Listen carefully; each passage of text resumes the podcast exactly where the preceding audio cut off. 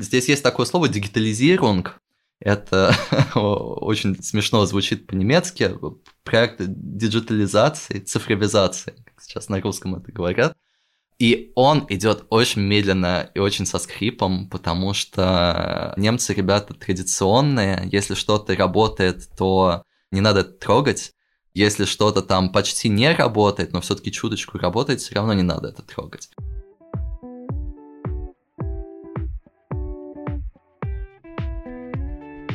Привет, меня зовут Макс Сергеев, и это подкаст «Весьма наслышано». Подкаст о тех, кто любит музыку.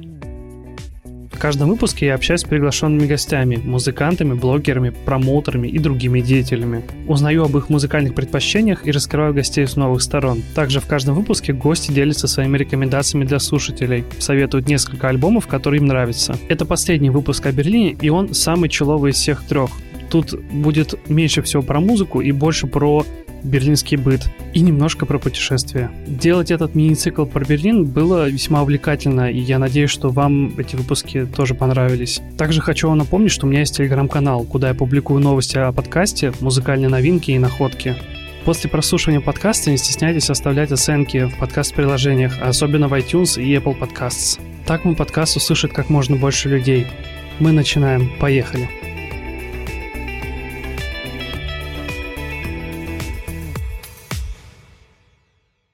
Сегодня у меня в гостях Digital Nomad Валентин Хиторин. Валя, привет. Салют. Мы с тобой очень давно знакомы. Ты раньше занимался музыкальной журналистикой, и потом, через какое-то время, я узнал, что ты начал очень много путешествовать. Расскажи, пожалуйста, где ты был. Да, мы знакомы, наверное, год с 12 с 11 Мне кажется, с 13 по-моему, даже. Тогда это был Хук. Мы делали с очень классной командой, с э, Кристиной Саханян, с Пашей Газдюком, Натанаэлем Декросом, Полей Рыжовой и так далее. Очень классная команда была. The Hook, он был где-то с 11 и я там активно очень занимался всякими штуками до года, наверное, 15 потому что в 14 я приехал из Москвы в Петербург на полгода. У меня случился довольно такой тяжелый семейный период, и мне надо было как-то вообще полностью постараться переключиться, вырваться из Москвы и попробовать где-то еще пожить. Сначала был Петербург, Конечно, когда туда приезжаешь, ну, чуть-чуть круто, когда там живешь. Я восхищаюсь людьми, которые там живут долго. Это нужно, правда, быть довольно сильным, жизнерадостным человеком, наверное. Мне кажется, просто у них есть какой-то допинг, который помогает им жить долго. Ну, возможно, да. Достоевским догоняются.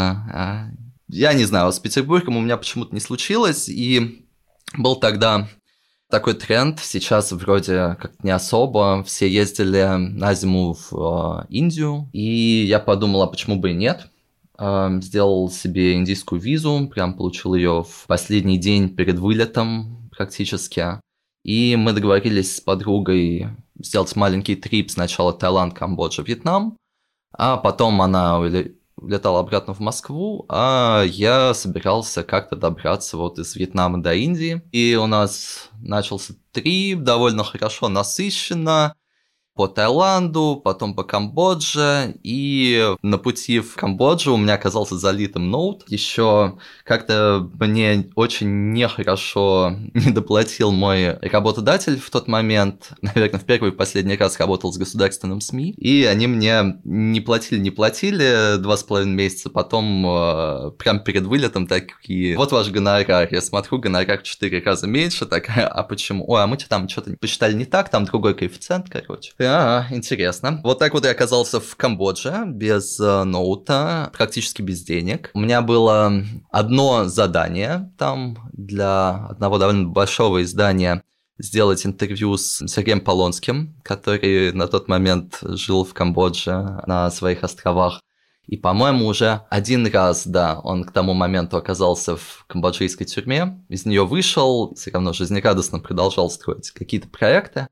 Плюс, когда я туда приехал, вот в Сянуквиль, это главный порт в Камбодже, оказалось, что туда приехал не только я, а что туда приезжают вообще всякие ребята с России, с Украины и с Крыма, потому что Крым тогда вот только перешел в владение России, и многие не хотели во всем этом оставаться, и плюс из-за того, что с Крымом случилась вот такая беда, отменился Казантип.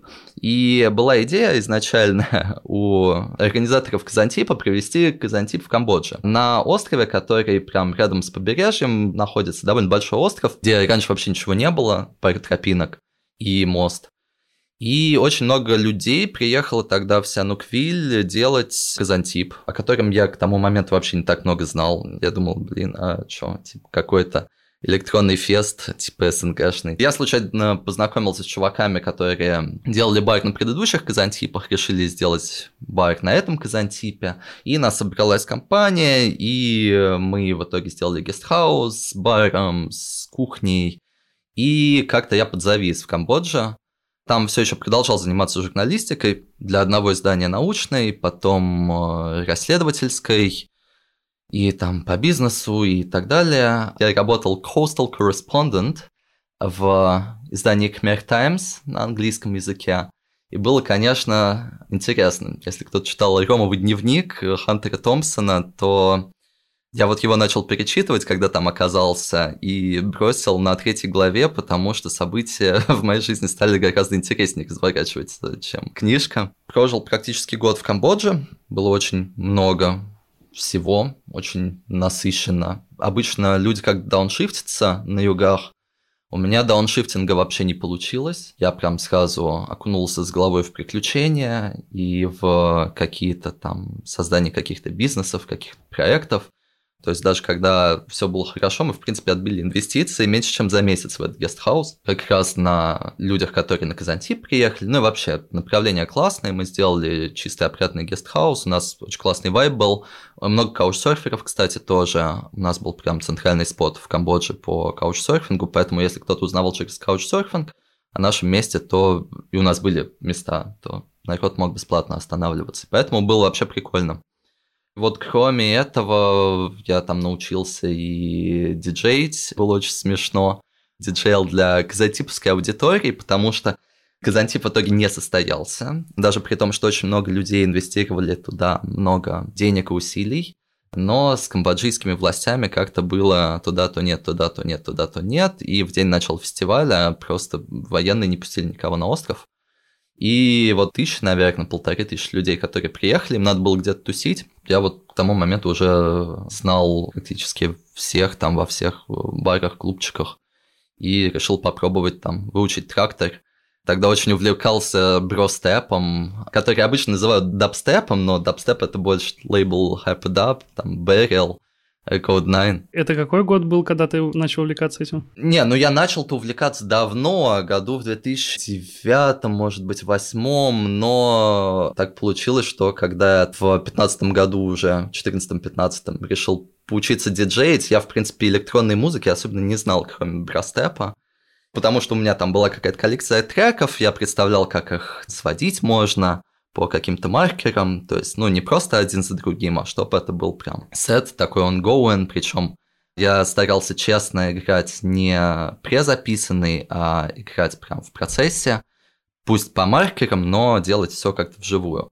Был очень классный experience. Мне даже как-то кто-то из аудитории дал денег, но не с целью там попросить поставить Лепса, а с целью попросить сменить трек на что угодно, потому что у жены молодого человека случился bad trip на том треке, который я оставил. Я подумал, что окей, это успех, можно двигаться дальше. И почему, кстати, я уехал из Камбоджи в итоге через год? Мне очень сильно там не хватало культуры, и в первую очередь музыки, потому что когда я жил в Москве и даже в Петербурге, была возможность ходить там на 2, 3, 4 концерта в неделю и слушать музыку вживую. Вообще, конечно, абсолютно другой experience. До сих пор, если есть возможность э, с группой познакомиться живьем, конечно, не во время короны. Вот сначала, если это кто-то не очень большой, то я предпочитаю сначала живьем услышать, а потом уже слушать записи потому что какой-то такой живой вайб для меня, наверное, в каком-то плане важнее. И в Камбодже, к сожалению, этого не было. Я, конечно, послушал местных музыкантов довольно много. были прям дико колоритные. Был чувак, такой прям 90-летний камбоджийский дядечка, который там жил при э, четырех разных политических строях, ослепший, играл на какой-то двухструнной, длиннющей камбоджийской балалайке, и это было прям вообще фантастика. Есть там еще группы, которые, кстати, привозили в Москву тоже в 16 тонн. По-моему, Cambodian Space Project и еще какие-то. Есть камбоджийские группы современные, которые играют очень специфический жанр, очень интересный камбоджийский серф-рок 60-х. И практически никто не знает, но был такой феномен до того, как в Камбодже начались э, все эти геноциды красных хмеров, и Полпот пришел к власти, и выслали всех французов и иностранцев, и перерезали всех, кто умел читать, писать и носил очки – ну, короче, вот до того, как началась вся эта жесть, в Камбодже был расцвет серф-рока, было несколько очень крутых исполнителей, звучит обалденно. Где-то лет, наверное, 20 назад кто-то нашел кассеты из тех, кто успел свалить за границу перед всей этой резней, и их выложил в интернет, и прям начался снова интерес к этому жанру который был вообще потерян там лет 20-30, и никто даже не думал, что есть какие-то записи. И вот это, конечно, интересно. То есть, что есть еще музыканты, которые такую музыку играют и вспоминают, и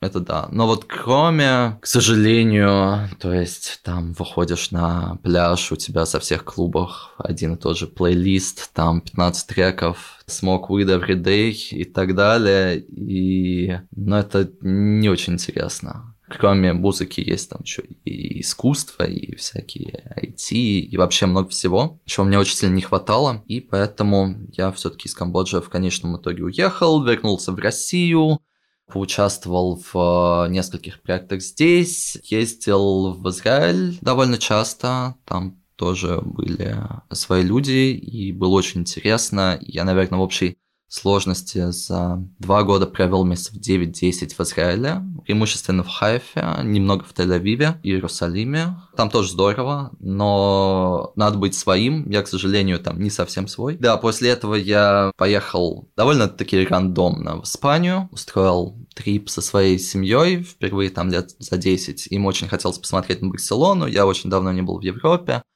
Мы на три недели. Остановились в Барселоне, и там у меня была неделя жестких новостей, тоже всякие семейные штуки. Потом теракт на Лагамбла был, на который мы должны были поехать в тот момент, но задержались в музеях. И это, конечно, поменяло вайб ну, слушай, видимо, музеи спасают, потому что не зря, наверное. Ну да, да, да, это прав абсолютно. Шопинг зло, а культура добро, и мне это было как бы норм. Семья у меня была в таком в шоке достаточно несколько дней.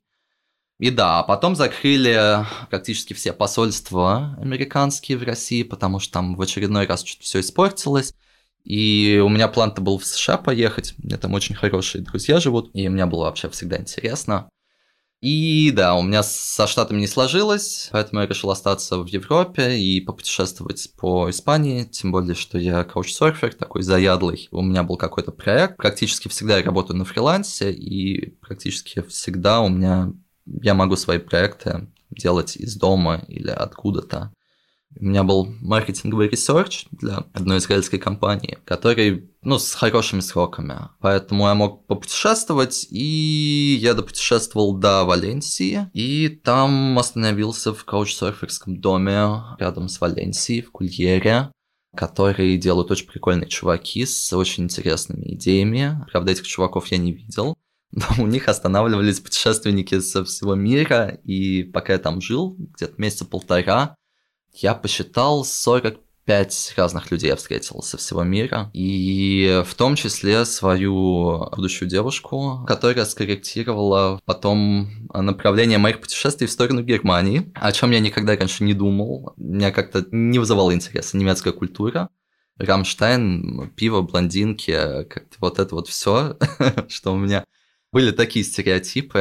Оказалось, что все гораздо интересней. И вот почти два года я уже большей степени здесь. Вот в Испании я почти год пожил, и потом мы поехали в Гиссен. Это в э, земле Хессен, рядом с тем местом, где братья Грим жили. Такие волшебные там всякие леса, речушки студенческий городок. Европейский студенческий городок – это когда из 90 тысяч человек 50 тысяч студенты. Тоже интересно, но, конечно, в плане культуры довольно ограничено. В плане культуры потребления алкоголя насыщенно, и, да, но в плане музыки там есть небольшая панк-сцена только, хотя довольно насыщенная тоже. Потом случилось все-таки, наверное, самый лучший переезд в моей жизни. Это переезд в Берлин. Собственно, в Берлин я переехал, что смешно, на третий раз, когда я оказался в городе. Первый раз я здесь оказался в формате автобусного тура галопом по Европам 50 русских, когда мне было 14. Полдня в Берлине, полдня в Дрездене, четверть дня в Страсбурге и вот всякое такое. Мне очень не понравилось тогда, прям вообще. Я думал, господи, почему вообще сюда приехали? Ну, как бы там Вторая мировая, наверное, ну вот стена, окей, вот там Брежнев с кем-то целуется, окей, вот ворота, ну ворот как ворота.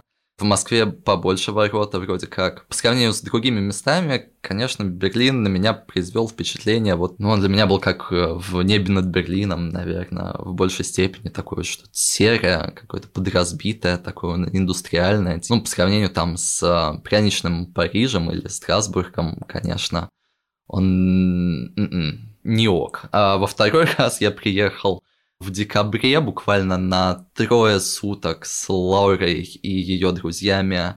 И я довольно мало что помню, потому что мы довольно много пили. Остановились в Кройцберге. Я тогда узнал, что, ого, оказывается, есть Кройцберг. У них тут есть целый район, чтобы тусить, типа, да? Ну, вообще, да. И вообще, что Берлин — это вот не вот это вот депрессивное, обторченное, опанкованное место, а вот что вот есть и другой Берлин, и что он такой прям очень мультикультурный, разный и насыщенный. И вообще Кройсберг симпатичный район, то есть там Именно Кройсберга вообще два есть. Кройсберг 61, который поближе к центру, который очень такой хипстерский. Есть Кройсберг 36, который до падения стены был вообще анклавом западного Берлина. Он был с трех сторон окружен э, восточным Берлином, и поэтому там никто не хотел жить. Было очень дешевое жилье, там работал один фонарь из четырех. Когда там стена уже пала, восточные берлинцы стали туда приезжать, всем было очень страшно, потому что во всей Восточной Германии не было места такого страшного, как Хойцберг. А вот э, сейчас это, конечно, прям трендовое, модное место, очень дорогой район. То есть там, конечно, до сих пор половина людей, кто живет, это мигранты, которые живут 20-30 лет, которые на самом деле гораздо более местные, чем мы все. Много турков, немного арабов, немного хипстеров, немного художников, но вот, конечно, в основном район джентрифицировался. Мы там жили полгода, платили безумные деньги абсолютно, прям очень много. А, присадил практически все сбережения на Кройцберг.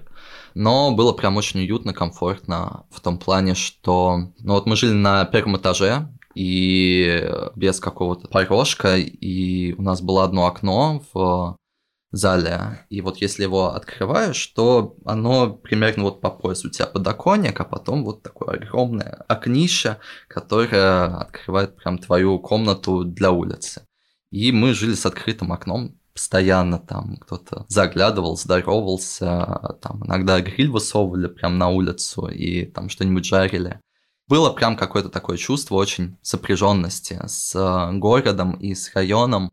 Потом я уже понял, что Берлин, в принципе, многие районы такие. Есть, конечно, что-то более туристическое, есть что-то более там русское или более монокультурное, и не везде там можно с открытым окном жить. Но нам повезло, мы смогли получить социальное жилье чуть меньше года назад. Сейчас живем в Фридрихсхайне, буквально в его туристическом центре. Ты у нас был Нам прям очень-очень-очень-очень-очень-очень повезло с этим, потому что мы платим в два раза меньше, район не менее прикольный, вообще административно это все один район, Кройцберг, Фридрихсхайн, но по факту вот Фридрихсхайн был восточным Берлином, а Кройцберг был западным. И когда стена пала, конечно, в большей степени вся вот эта вот берлинская электронно-музыкальная культура создавалась в Восточном Берлине, Фридрихсхайн, Митта, восточная часть его. Здесь это чувствуется. Очень много мест классных.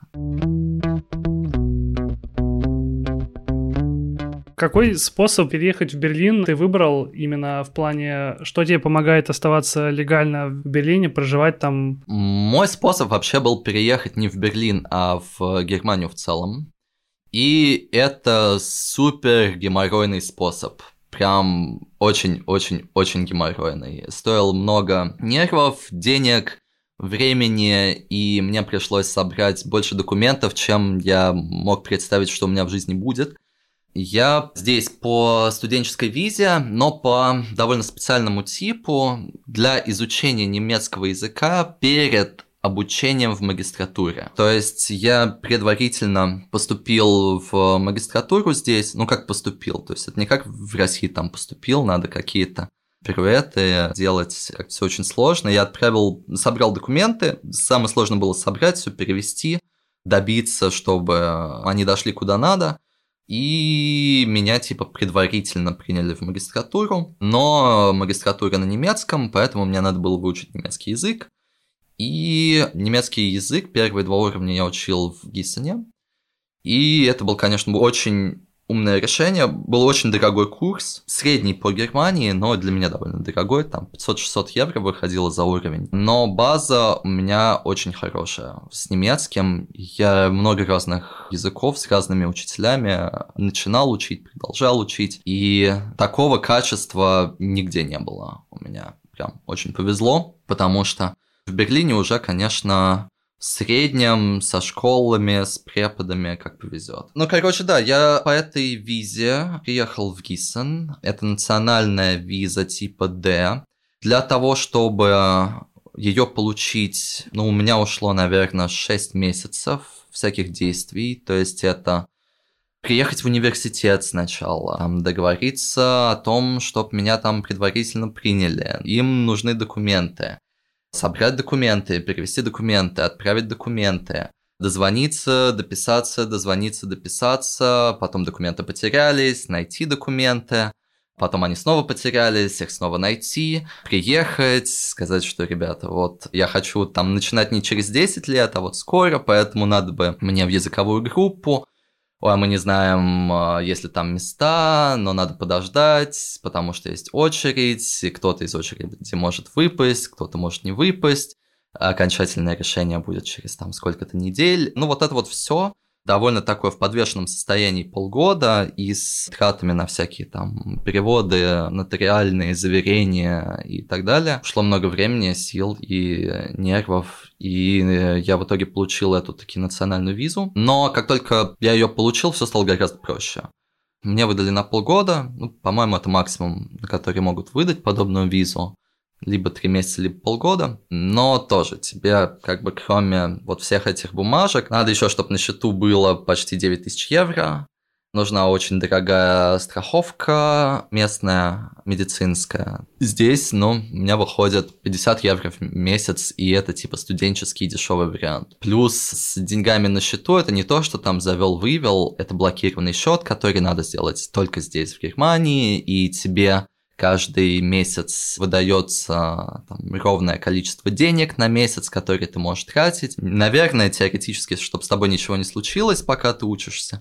Но по факту это, конечно, возможность не для всех, хотя бы просто потому, что это все дорого, к сожалению. Но зато потом, даже при том, что у меня виза для конкретного вуза и для конкретной земли, для Гессена, когда мы переехали в Берлин, все было прям очень просто и довольно интересно. Тебе надо продлевать эту визу в какой-то момент, то есть показать, что ты там учишься, что у тебя есть этот счет, что у тебя есть страховка, что ты где-то живешь, здесь тоже есть обязательная регистрация. Но дальше интересно, потому что здесь есть центр иммиграции, и с ним у тебя есть два варианта. Как с ним работать. Либо ты можешь записаться, и запись, когда я записывался, была минимум на 6 месяцев вперед. Что, кстати, если ты записываешься все равно на эти 6 месяцев, у тебя может закончиться виза, но это ни к чему тебя не обязывает. Если у тебя есть просто запись в интернете, там на вот эти вот через 6, там 7-8 месяцев, ты можешь спокойно, легально оставаться в стране, потому что это типа их проблемы. Либо есть возможность неофициальная, что самое забавное, но по которой идет большинство людей, это приехать к полпятому утра в иммиграционный офис и подать вот эту вот всю свою папку документов и ждать. Опыт был прикольный, мне кажется, я вообще никуда в такую рань, ну, наверное, только в аэропорт приезжал. Очень прикольный там зал ожидания. Такое ощущение, что ты в межгалактическом аэропорту. То есть прям перед тобой люди, ну, человек 50 там, наверное, самых разных национальностей, конфессий, прикидов, возрастов. И вот все вместе, это прям, тем более там, не на фестивале, там на каком-нибудь, или в музее, а вот когда все прям максимально разные, достаток, цвет кожи и так далее. И вот когда все вместе, прям, да, как, как в Звездных войнах себя чувствуешь. И у меня приняли все документы, сказали подождать там несколько часов. Через несколько часов я пришел, и мне вместо визы дали резиденс на полтора года. И типа удачи с немецким. Насколько я потом гуглил, читал, спрашивал, в Берлине с этим довольно просто. То есть если продлевать визы э, в Берлине, а не в каких-то других землях, то в Берлине даже вот эти вот бюрократы, они довольно открытые и понимают, что в Берлине все получается и все как-то хорошо развивается как раз за счет там мультикультурности и чуть меньше бюрократии, чем в Германии в целом.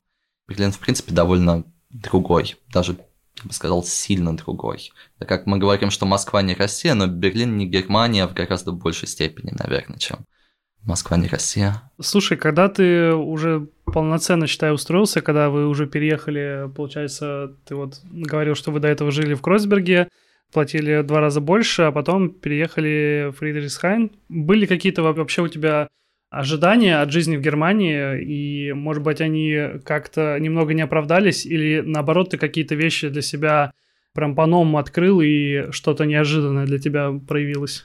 Ох, много. Честно, у меня прям культурный шок довольно часто происходит. Но все-таки Берлин это все еще, даже при том, что это не настолько Германия, как другие места, это все-таки Германия. И очень, ну, немножко обидно, что большинство бизнесов, стартапов, каких-то исследовательских институтов многонациональные, и рабочий язык везде английский. То есть вся коммуникация на английском, вся работа, все продукты, все на английском, но везде нужен немецкий. При том, что в Берлине, в принципе, ну, я не знаю, немецкий нужен, но с бюрократами говорить, да, чаще всего, но в магазине там даже он не всегда нужен. Вообще много людей, которые работают в IT, здесь они даже не берутся учить немецкий, потому что можно и так спокойно жить с английским. Но если все-таки искать какую-то стабильную работу, немецкий, к сожалению, нужен в большинстве случаев. И это немножко непонятный для меня момент. Ну, то есть такая логика необязательная из каких-то глобальных вещей. Ну, все всегда говорят про немецкую бюрократию. Бюрократия здесь не меньше, чем в России. Причем в России хотя бы можно там договориться, уговорить, э, зашоколадить, э, припугнуть, э, узнать кого-то, чтобы что-то как-то двигалось. Здесь без вариантов. Во многих случаях эта бюрократия довольно-таки лишняя. Причем эта бюрократия, еще другой культурный шок, она работает в основном на живой почте, на буквальных физических письмах, которые надо, правда, отправлять. И, кстати, на самом деле дольше ждешь ответа на email, чем на живое письмо. Потому что живое письмо, если ты отправишь с утра, то, скорее всего, по Берлину оно дойдет в тот же день. По Германии на следующий день с вероятностью 80%. Даже по Европе там типа будет а 2-3-4 дня максимум. Вообще вот здесь есть такое слово дигитализирунг. Это очень смешно звучит по-немецки. Проект диджитализации, цифровизации, как сейчас на русском это говорят. И он идет очень медленно и очень со скрипом, потому что немцы ребята традиционные. Если что-то работает, то не надо трогать. Если что-то там почти не работает, но все-таки чуточку работает, все равно не надо это трогать. Поэтому даже при том, что здесь много всяких стартапов и так далее, по сравнению с Россией, ну, все а там 10 лет назад, наверное. И в плане простых коммуникаций, то есть там доступности и стоимости интернета домашнего и сотовой связи, так и когда уже доходят до конкретных сервисов, там любых доставок или такси, или банков, или чего угодно. То есть это сейчас только а вот это вот все начинается.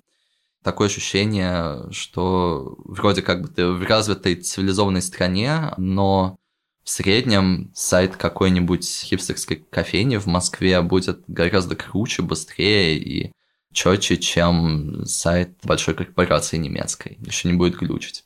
Что забавно, кстати, из таких больших штук. В Германии все довольно-таки пунктуальное, кроме одной единственной вещи – это поезда. Вот в России поезда всегда ходят идеально по расписанию. В Германии у тебя всегда есть очень большой шанс, процентов, я не знаю, 10-20, что твой поезд опоздает, или сломается, или отменится, и никто тебе ничего возмещать за это не будет. Вот почему-то Deutsche Bahn, при том, что поезда дороже чем в России. Компания Deutsche Bank, которая тут монополист. Ну, сейчас появился Flixtrain, еще который был Flixbus. Но Deutsche Bahn это прям очень-очень-очень все с ним плохо. И правда, поезда опаздывают, и отменяются, и ломаются, и э, ну, я попадал так, я не знаю, ну, раз 10-15, так что поезд приходил не вовремя. Самое долгое я ждал поезда, наверное, два часа и два часа в поезде, когда он после того, как приехал, проехал 50 метров и, и сломался. Никто даже не мог не выйти, выйти на улицу. Поэтому это прям очень смешно, что в России все такое очень непунктуальное, в основном на поезда ходят секунду в секунду, а в Германии все с точностью наоборот. А так, ну, в плане бытовых э, штук, в принципе, Берлин конкретно недорогой город. Он дешевле, чем Москва. Особенно если найти жилье, это, конечно, самое сложное, потому что все здесь хотят жить. Можно все делать только легально, если вдруг кто-то узнает, что ты там где-то нелегально живешь, это будут проблемы, как бы у тебя, у арендодателя. То есть это усложняет процессы. Знакомая была в Испании, и она э, рассказала, что у них там популярна такая штука, как э, Акупас, когда э, если ты живешь, допустим, не постоянно в Испании, могут забраться в жилье, и, в принципе, ты их оттуда никак не выгонишь, потому что пока тебя там условно нету, то жилье свободное и только через суд, а суд там тоже не очень быстро идет, поэтому для меня это было небольшим шоком что вообще такое существует, и очень много вопросов появилось, как вообще тогда все там работает. Слушай, ну это правда, это очень маргинальная штука, но очень забавная. Один из друзей, кто со мной жил там в каучсерферском доме, а, он об этом услышал и пошел в полицейский участок узнавать. И ему полицейский абсолютно серьезно рассказывал про весь вот этот процесс и отвечал на все его вопросы про то, как вломиться в чье-то жилье. ну, то есть, если ты не живешь какое-то время, и правда люди могут засквотить и повесить свой замок. И тогда собственник не имеет права вломиться и не имеет права вызвать полицию до решения суда. А если он вломится, то это уже криминальное преступление. И можно за это в тюрьму сесть, за то, что ты вломишься в свой дом. Ну, то есть по бумагам это так, а по факту мы с этим товарищем ресерчили этот вопрос и эм, шастали по сайтам всяких крупных банков. Обычно банки, как минимум испанские, владеют большим количеством недвижимости. И мы решили, что, ага, значит, они владеют недвижимостью обычно просто для того, чтобы ей владеть, но там она где-то висит мертвым грузом обычно на сайтах продажи, и э, там, правда, было много квартир, которые висели на их сайтах там по 5-10 лет на продаже. Вот, мы прошлись по трем квартирам вот в районе, который нас интересовал, и там уже кто-то жил. Причем явно сквотеры. Дело в том, что я, когда узнал об этом вообще, ну, я был, да, немножко в шоке. Я просто полез на YouTube, начал ресерчить эту тему не с целью, типа, о, я в следующем году поеду в Испанию и не буду искать квартиру на Booking или Airbnb, а просто мне стало интересно, как вообще люди на это реагируют и у кого так случалось. И там был какой-то чел, который про все это дело рассказывал, и он еще оставил ссылку. Есть какой-то сайт, где прям на карте люди помещают, типа, заброшенные дома, ну или просто там, как бы, пустующие, и, короче, видимо, кто-то этим тоже пользуется. Недвижимость просто основной такой метод хранения средств или там инвестирования. И, ну, когда людям, правда, негде жить из-за того, что рынок перегрет и цены бешеные на недвижку, а кто-то просто чем-то владеет и не пользуется, то... Ну, я понимаю, почему в Испании так. В Германии, к сожалению, не так. Здесь сквотов, ну, в Берлине очень мало осталось сквотов, по сравнению там с тем, что ты можешь прочитать в Der Clan, Der Familie, как вообще вот после падения стены появлялись и клубы, и как сквотилось все пространство Восточного Берлина. Там ребята, типа, просто видели, что где-то не горит свет, там трое суток выбивали дверь, потом приходили в э, компанию ВБМ, и, э, которая, типа, отвечала за недвижимость, и говорили, вот мы хотим тут жить. Они, ну, там газ, свет, короче, что-то не то они выбивали дверь на этаж выше, и в итоге им выдавали ключи. Вот раньше было так, но теперь вот всякие такие сквоты, их осталось очень мало. Они все обвешаны флагами, плакатами, они вечно их пытается полиция выселить. Они вечно протестуют против этого масштабно. Постоянно какие-то шествия устраиваются или митинги, типа не выселяйте этот дом, этот дом. Обычно они пишут адрес и слово Блайпт, типа остается большинство все равно выселяют, хотя какие-то видно, что в более-менее нормальных отношениях с владельцами, но, конечно, к сожалению, вот в Берлине такого уже нет, все очень быстро джентрифицируется, тут Amazon собирается небоскреб строить в, вот у нас на районе, и против чего тоже большое возмущение и движение. В некогда там бедные богемные районы типа Хройсберга или Фридрихсхайна приезжают богатые белые чуваки, любой там американец или австралиец сюда приезжает со своими обычными деньгами, он, в принципе, может, не задумываясь, отдать за аренду там за какую-то в два раза больше денег, чем она стоит. И на этом рынок все растет, растет, растет, растет, растет. Поэтому здесь заморозили цены на недвижку на 5 лет, по-моему, сейчас. Все равно город меняется. И вот, к сожалению, вот этой вот панковской анархии остается все меньше и меньше, и он все больше джентрифицируется. Мы с тобой должны были записать выпуск еще на прошлой неделе, но, как ты мне рассказал, ты поехал на какой-то местный фестиваль, Будет классно, если ты расскажешь, где он находится, потому что я забыл. Там в большинстве были какие-то, насколько я помню, местные музыканты, и сам фестиваль мне тоже показался необычным. Где ты побывал и что ты можешь рассказать?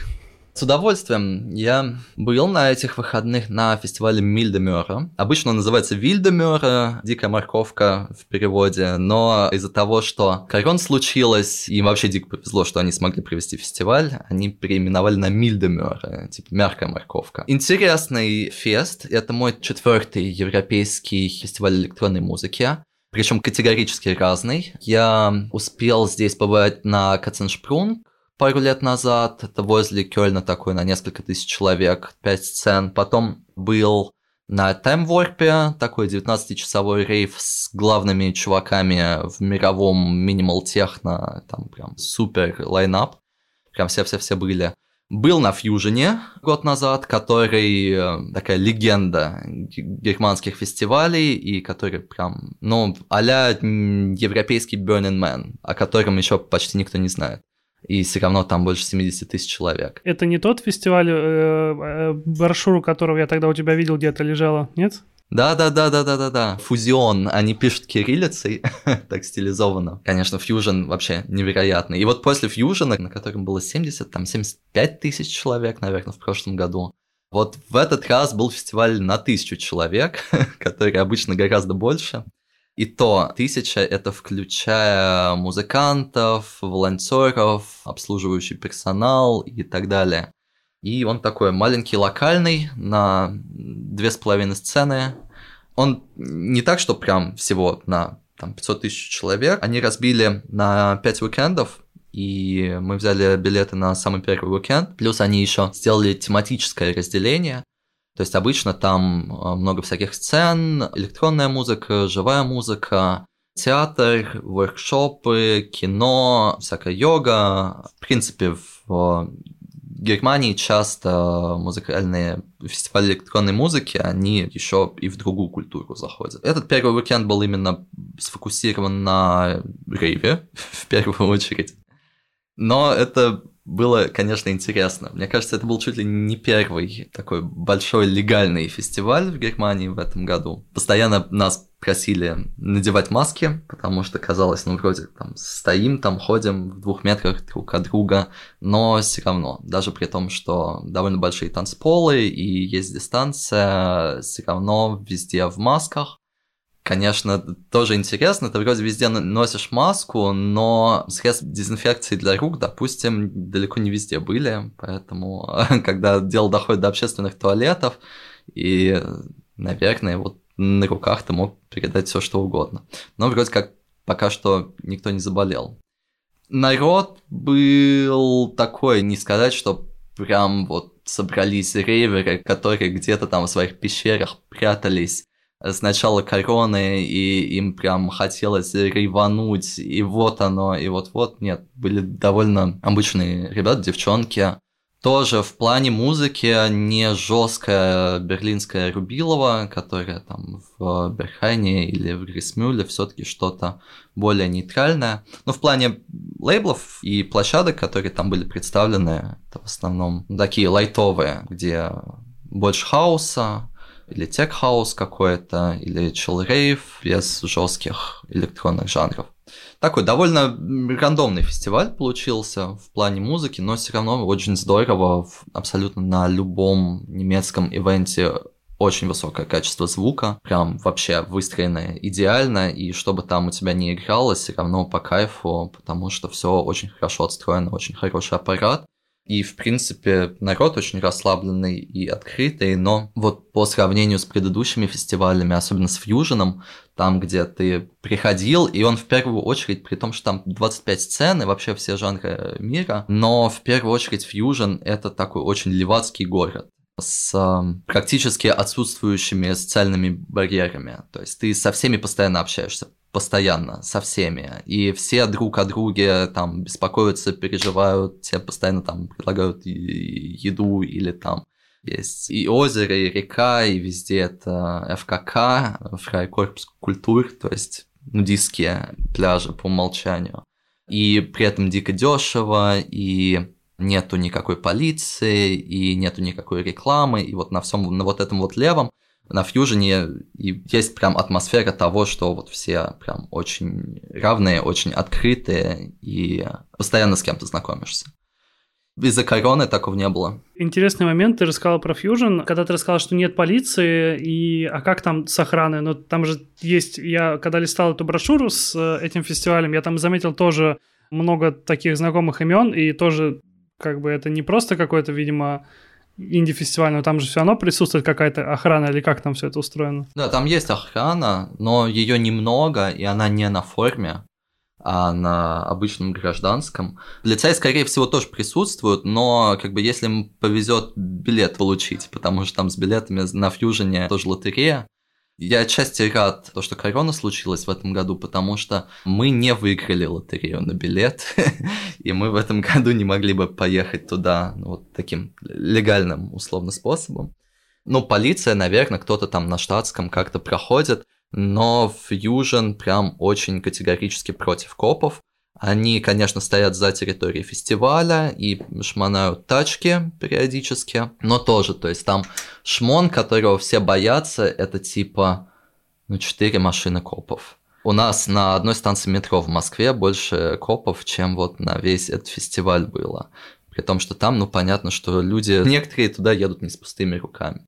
Но при этом я не видел там людей в каком диком неадеквате или на агрессии, как-то даже наоборот, все на какой-то там взаимзаботе. То есть там один день был, когда была температура плюс 39, и был прям, конечно, хардкор. И вот я отбился от своей группы и пошел дремать на даб-сцену, и вот каждые 15 минут, пока я дремал, наверное, каждые 20 минут, ко мне кто-то подходил, спрашивал, все ли со мной окей, предлагал холодной воды или там просто опрыскивали из э, таких распылителей водой друг друга. И вообще все как-то очень друг о друге там беспокоились и переживали.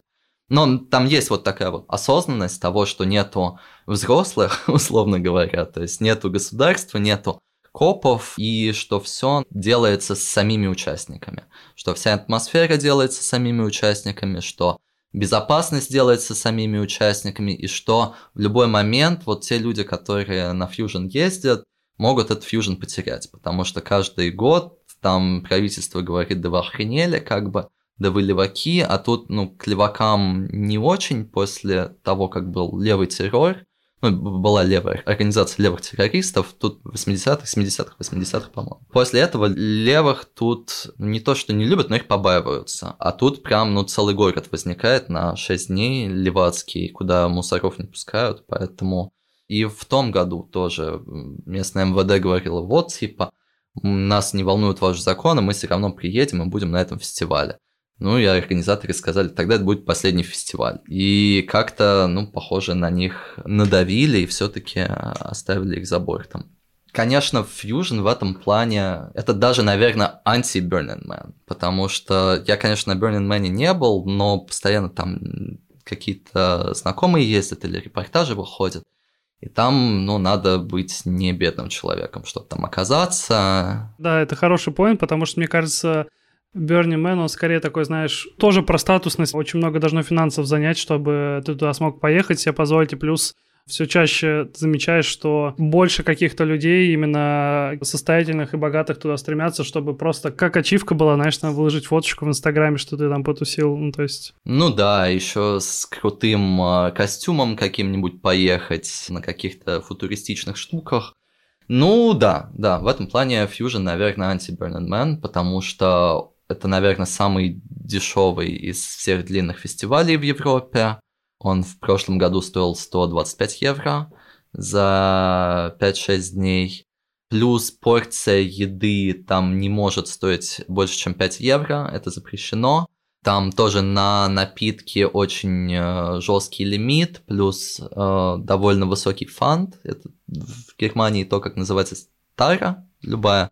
Вот, и там сама тара на любые напитки типа 50 центов, поэтому если ты, я не знаю, там очнулся в какой-то части этого фестиваля без денег, ты можешь пройтись 10 минут, насобирать этого фанда и купить себе еды и там пиво или еще чего-нибудь. Ну, то есть там в плане вот каких-то материальных штук все анти. То есть ты, даже реклама там запрещена, чего угодно. То есть там даже пиво придается единственный сорт, на котором нету вот этикетки, там, где название сделано в стекле. Это, конечно, все очень-очень-очень сильно отличается от тех других фестивалей, на которых я был, потому что тот же Time Warp, ты прям видишь, что это машина зарабатывания бабла, что они делают в 25-й раз, они ее сделали, они платят за самых больших артистов, и они тебе там деньги сразу меняют на эти бумажные фантики, ты их можешь вернуть, если ты их какие-то не использовал, но только если у тебя их на 10 евро, а если у тебя их меньше, чем на 10 евро, то ты их вернуть не можешь, ну, вообще все ценообразование и так далее, ну, короче, там прям чувствую, что ты на баблокачке. Ну и сама музыка, которая играет на том же Time Warp, это что-то, ну, дико коммерческое. То есть там отличить сет Бориса Брейча от э, Криса Либинга – было невозможно, при том, что это ну, не очень похожие музыканты. И вот, конечно, после этого Fusion был другой, и этого очень сильно не хватало. Просто Fusion — это настолько большой и важный фестиваль для Германии, о нем знают примерно все. И на него подают заявку каждый год примерно все. Половину немцев, которых я в своей жизни встретил, я там встретил на фестивале. Вот просто там идя по улице. А кого не встретил, потом оказалось, что они там были. Ты говоришь про заявку, это в плане участвовать как музыкант или поволонтерить? Нет, нет, нет, нет, получить билет. Ты не можешь просто так купить билет. Ты можешь выиграть в лотерею право покупки билета. Ты можешь подаваться как один человек или в составе группы. И если в составе группы, то либо вся группа получает, либо вся группа не получает. Соответственно, билеты именные. Очень высокий риск того, что да, ты этот билет не получишь. Обычно все сбиваются в группы, и группа либо получает билет, либо не получает билет. Вот в этом году нам не повезло. Я когда об этом узнал, я был такой, лол, что это за коммунизм вообще такой? Типа, почему? Но если я там первый, или если я там готов больше заплатить, то я готов больше заплатить. Почему мне не дают такую возможность? Или почему не дают возможность перепродать? Потому что, может быть, я не могу поехать и хочу там кому-то перепродать. Неофициально, конечно, можно рискнуть и купить у кого-то с рук, но по правилам все-таки нет. Но когда я там оказался, я понял, что, блин, да, то, что они делают, это такой низкий ценник, что это все настолько в концепте, причем это концепт не концепт ради концепта, а то, что это, ну вот, прям такой манифест, что это создание общества с другими ценностями, на какие-то несколько дней, и что это не какой-то там Rainbow Gathering, э, где там старые хиппи делают остаться в живых, а вот что-то ну, очень актуально, очень э, доступное всем. Э, это, конечно, важно. И из-за того, что здесь есть Fusion, представляешь, нету даже рекламы о Fusion. То есть, если ты не немец или не фестивальный там электронной движухи, о нем нету возможности узнать. Нету ивента на Фейсбуке, нету... У них, ну, слава богу, есть сайт, но у них нет абсолютно никакого промо. Мы с тобой до записи обсуждали, ты рассказывал о своих планах сделать музыкальный атлас Берлина. Расскажи об этом поподробнее, пожалуйста. Окей, да, с удовольствием. Вообще вот из-за того, что я сюда приехал, постоянно встречаю каких-то музыкантов, которые, там, я не знаю, с амбициями, без амбиций, большие, маленькие. Ты понимаешь, что это город, который принадлежит в первую очередь музыкантам, и что вот что-то особое здесь в этом плане происходит. Ну вот это не так, что прям это какая-то там немецкая сцена или европейская сцена. Это вот Берлин, и люди со всех концов мира делают свою самую разную музыку. И было бы очень здорово не сделать условный атлас, я не знаю, карту с клубами или барами, где что послушать можно. А, ну вот условный там Humans of New York, но про музыкантов здесь, потому что что-то же их притягивает, и то, что они делают, всегда, каждый раз, когда я слушал что-то, вот, что делает человек, которого я встретил, мне всегда это нравилось. Конечно, не могу сказать, что я сноб, я там сноб, может быть, в отношении какого-то шансона там, или поп-музыку, попсу я не всю люблю. А если что-то такое экспериментальное, чуть-чуть хотя бы, оно всегда чуть-чуть экспериментальное. Хочется просто дать высказаться людям и собрать их всех в какое-то одно место без вот этого дробления на лейблы, на площадки, потому что вот Берлин, он в принципе всех музыкальном плане объединяет. Это очень здорово. И у него есть даже не саунд, а вот какой-то вайб. И его очень интересно было бы обозначить. Причем очень интересно было бы обозначить его в моменте. Я вот сейчас читаю очень медленно, потому что слушаю прям всех и все.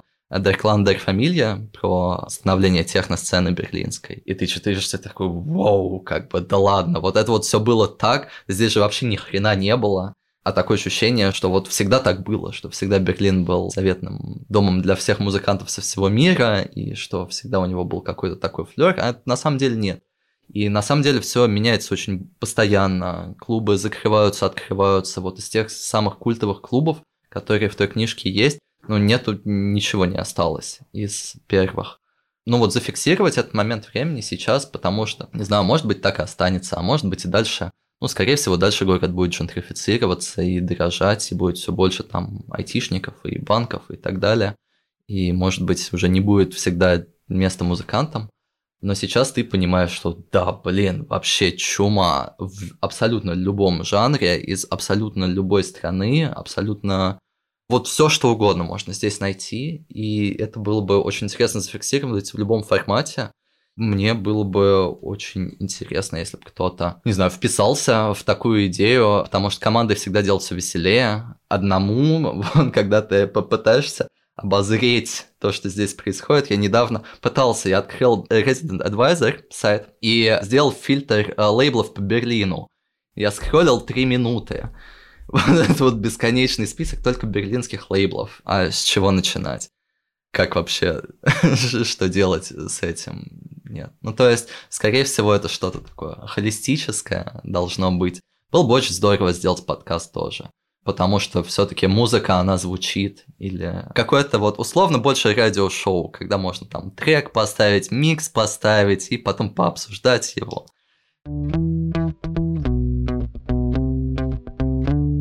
Мы, собственно, подошли к нашей завершающей части. Я тебя до записи попросил порекомендовать для наших слушателей три альбома. Что ты нам подготовил? Расскажи, пожалуйста. Я подготовил что-то интересное.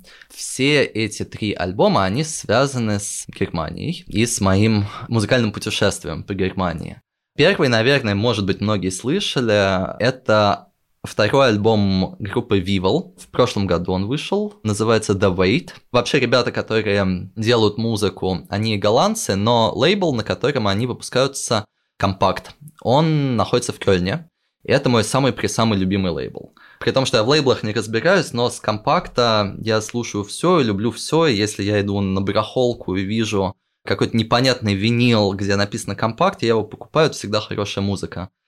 И Vival, прям да, особенно их второй альбом, он очень разный, очень интересный, он чуть-чуть инди, чуть-чуть хаос, чуть-чуть техно, чуть-чуть экспериментальный, он чуть-чуть фанк, чуть-чуть всего. Он очень насыщенный, и его можно бесконечно переслушивать. Это мой прям самый любимый винил, затертый абсолютно до дыр, и его очень советую прям буквально всем, особенно на то, чтобы послушать музыку активно. Можно, конечно, и фоном послушать, но в конце рабочей недели просто сесть в кресло, поставить и улететь – это невероятная пластинка, абсолютно. Ну и вообще советую лейбл «Компакт». Второй альбом который я посоветую. Это тоже альбом не берлинский, это альбом Оливера Хунтамана под названием «Пропаганда». Очень легко запомнить название, у него такая очень стильная обложка этого альбома. Это минимал техно, не очень новое, 17 года, по-моему, но это первый альбом в этом жанре, который я прям заслушал до дыр.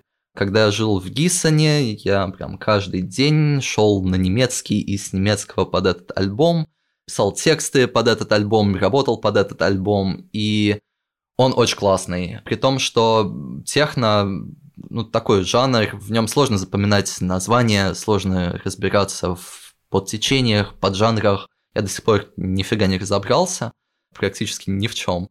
Но для человека, который вот только недавно начал техномузыку исследовать, вот меня там все цепляет. Ну, не все цепляет, но многие штуки цепляют, запоминаются. Там есть какая-то мелодика, есть текстура, есть атмосфера, есть концепт очень жесткий, такой тоталитарного государства.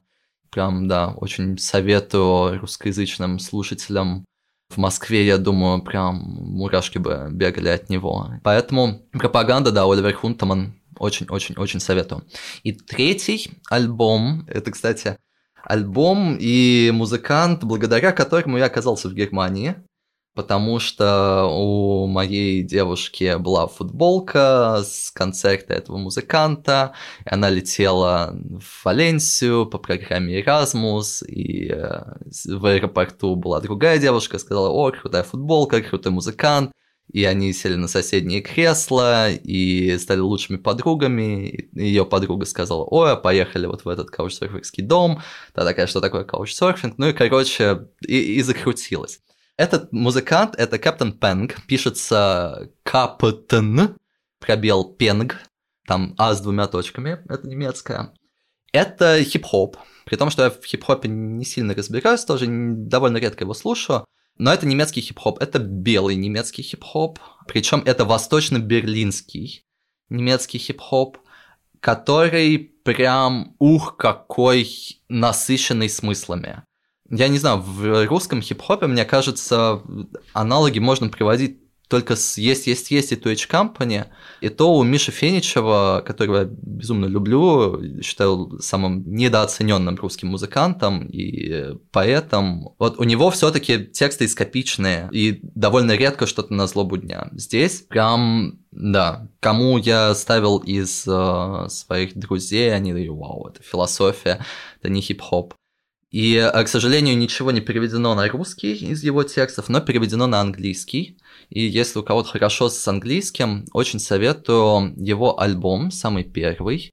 Его коллектив, если что, полностью называется Captain Punk and die Tentacle von Delphi. И его самый первый альбом 2013 года Expedition ins O. И он прям очень классный. И в музыкальном плане, и особенно в текстовом. Его в России э, вообще не знают, поэтому это такой rare find. Я очень-очень хочу им поделиться, и я уверен, что если кто-то любит сложный, умный, может быть, чуть-чуть чересчур интеллектуализированный хип-хоп, прям must. Здесь это такой маленький маленький, но очень культовый коллектив, который вот творит маленькую, но очень важную историю. С вами был Макс Сергеев и подкаст «Весьма наслышано». Спасибо всем, кто ставил оценки в подкаст-приложениях и присылал свои отзывы. Это супер приятно. Если вы этого еще не сделали, то не стесняйтесь, это бесплатно. Каждая звездочка и отзыв в iTunes и других подкаст-платформах увеличивают шанс того, что подкаст услышит больше человек. Ссылки на все видео и альбомы, о которых мы говорили в этом выпуске, я оставлю в описании. А также, чтобы быть в курсе всех новостей подкаста, подписывайтесь на мой телеграм-канал. Ссылка будет в описании. Дальше будет только интереснее. Услышимся.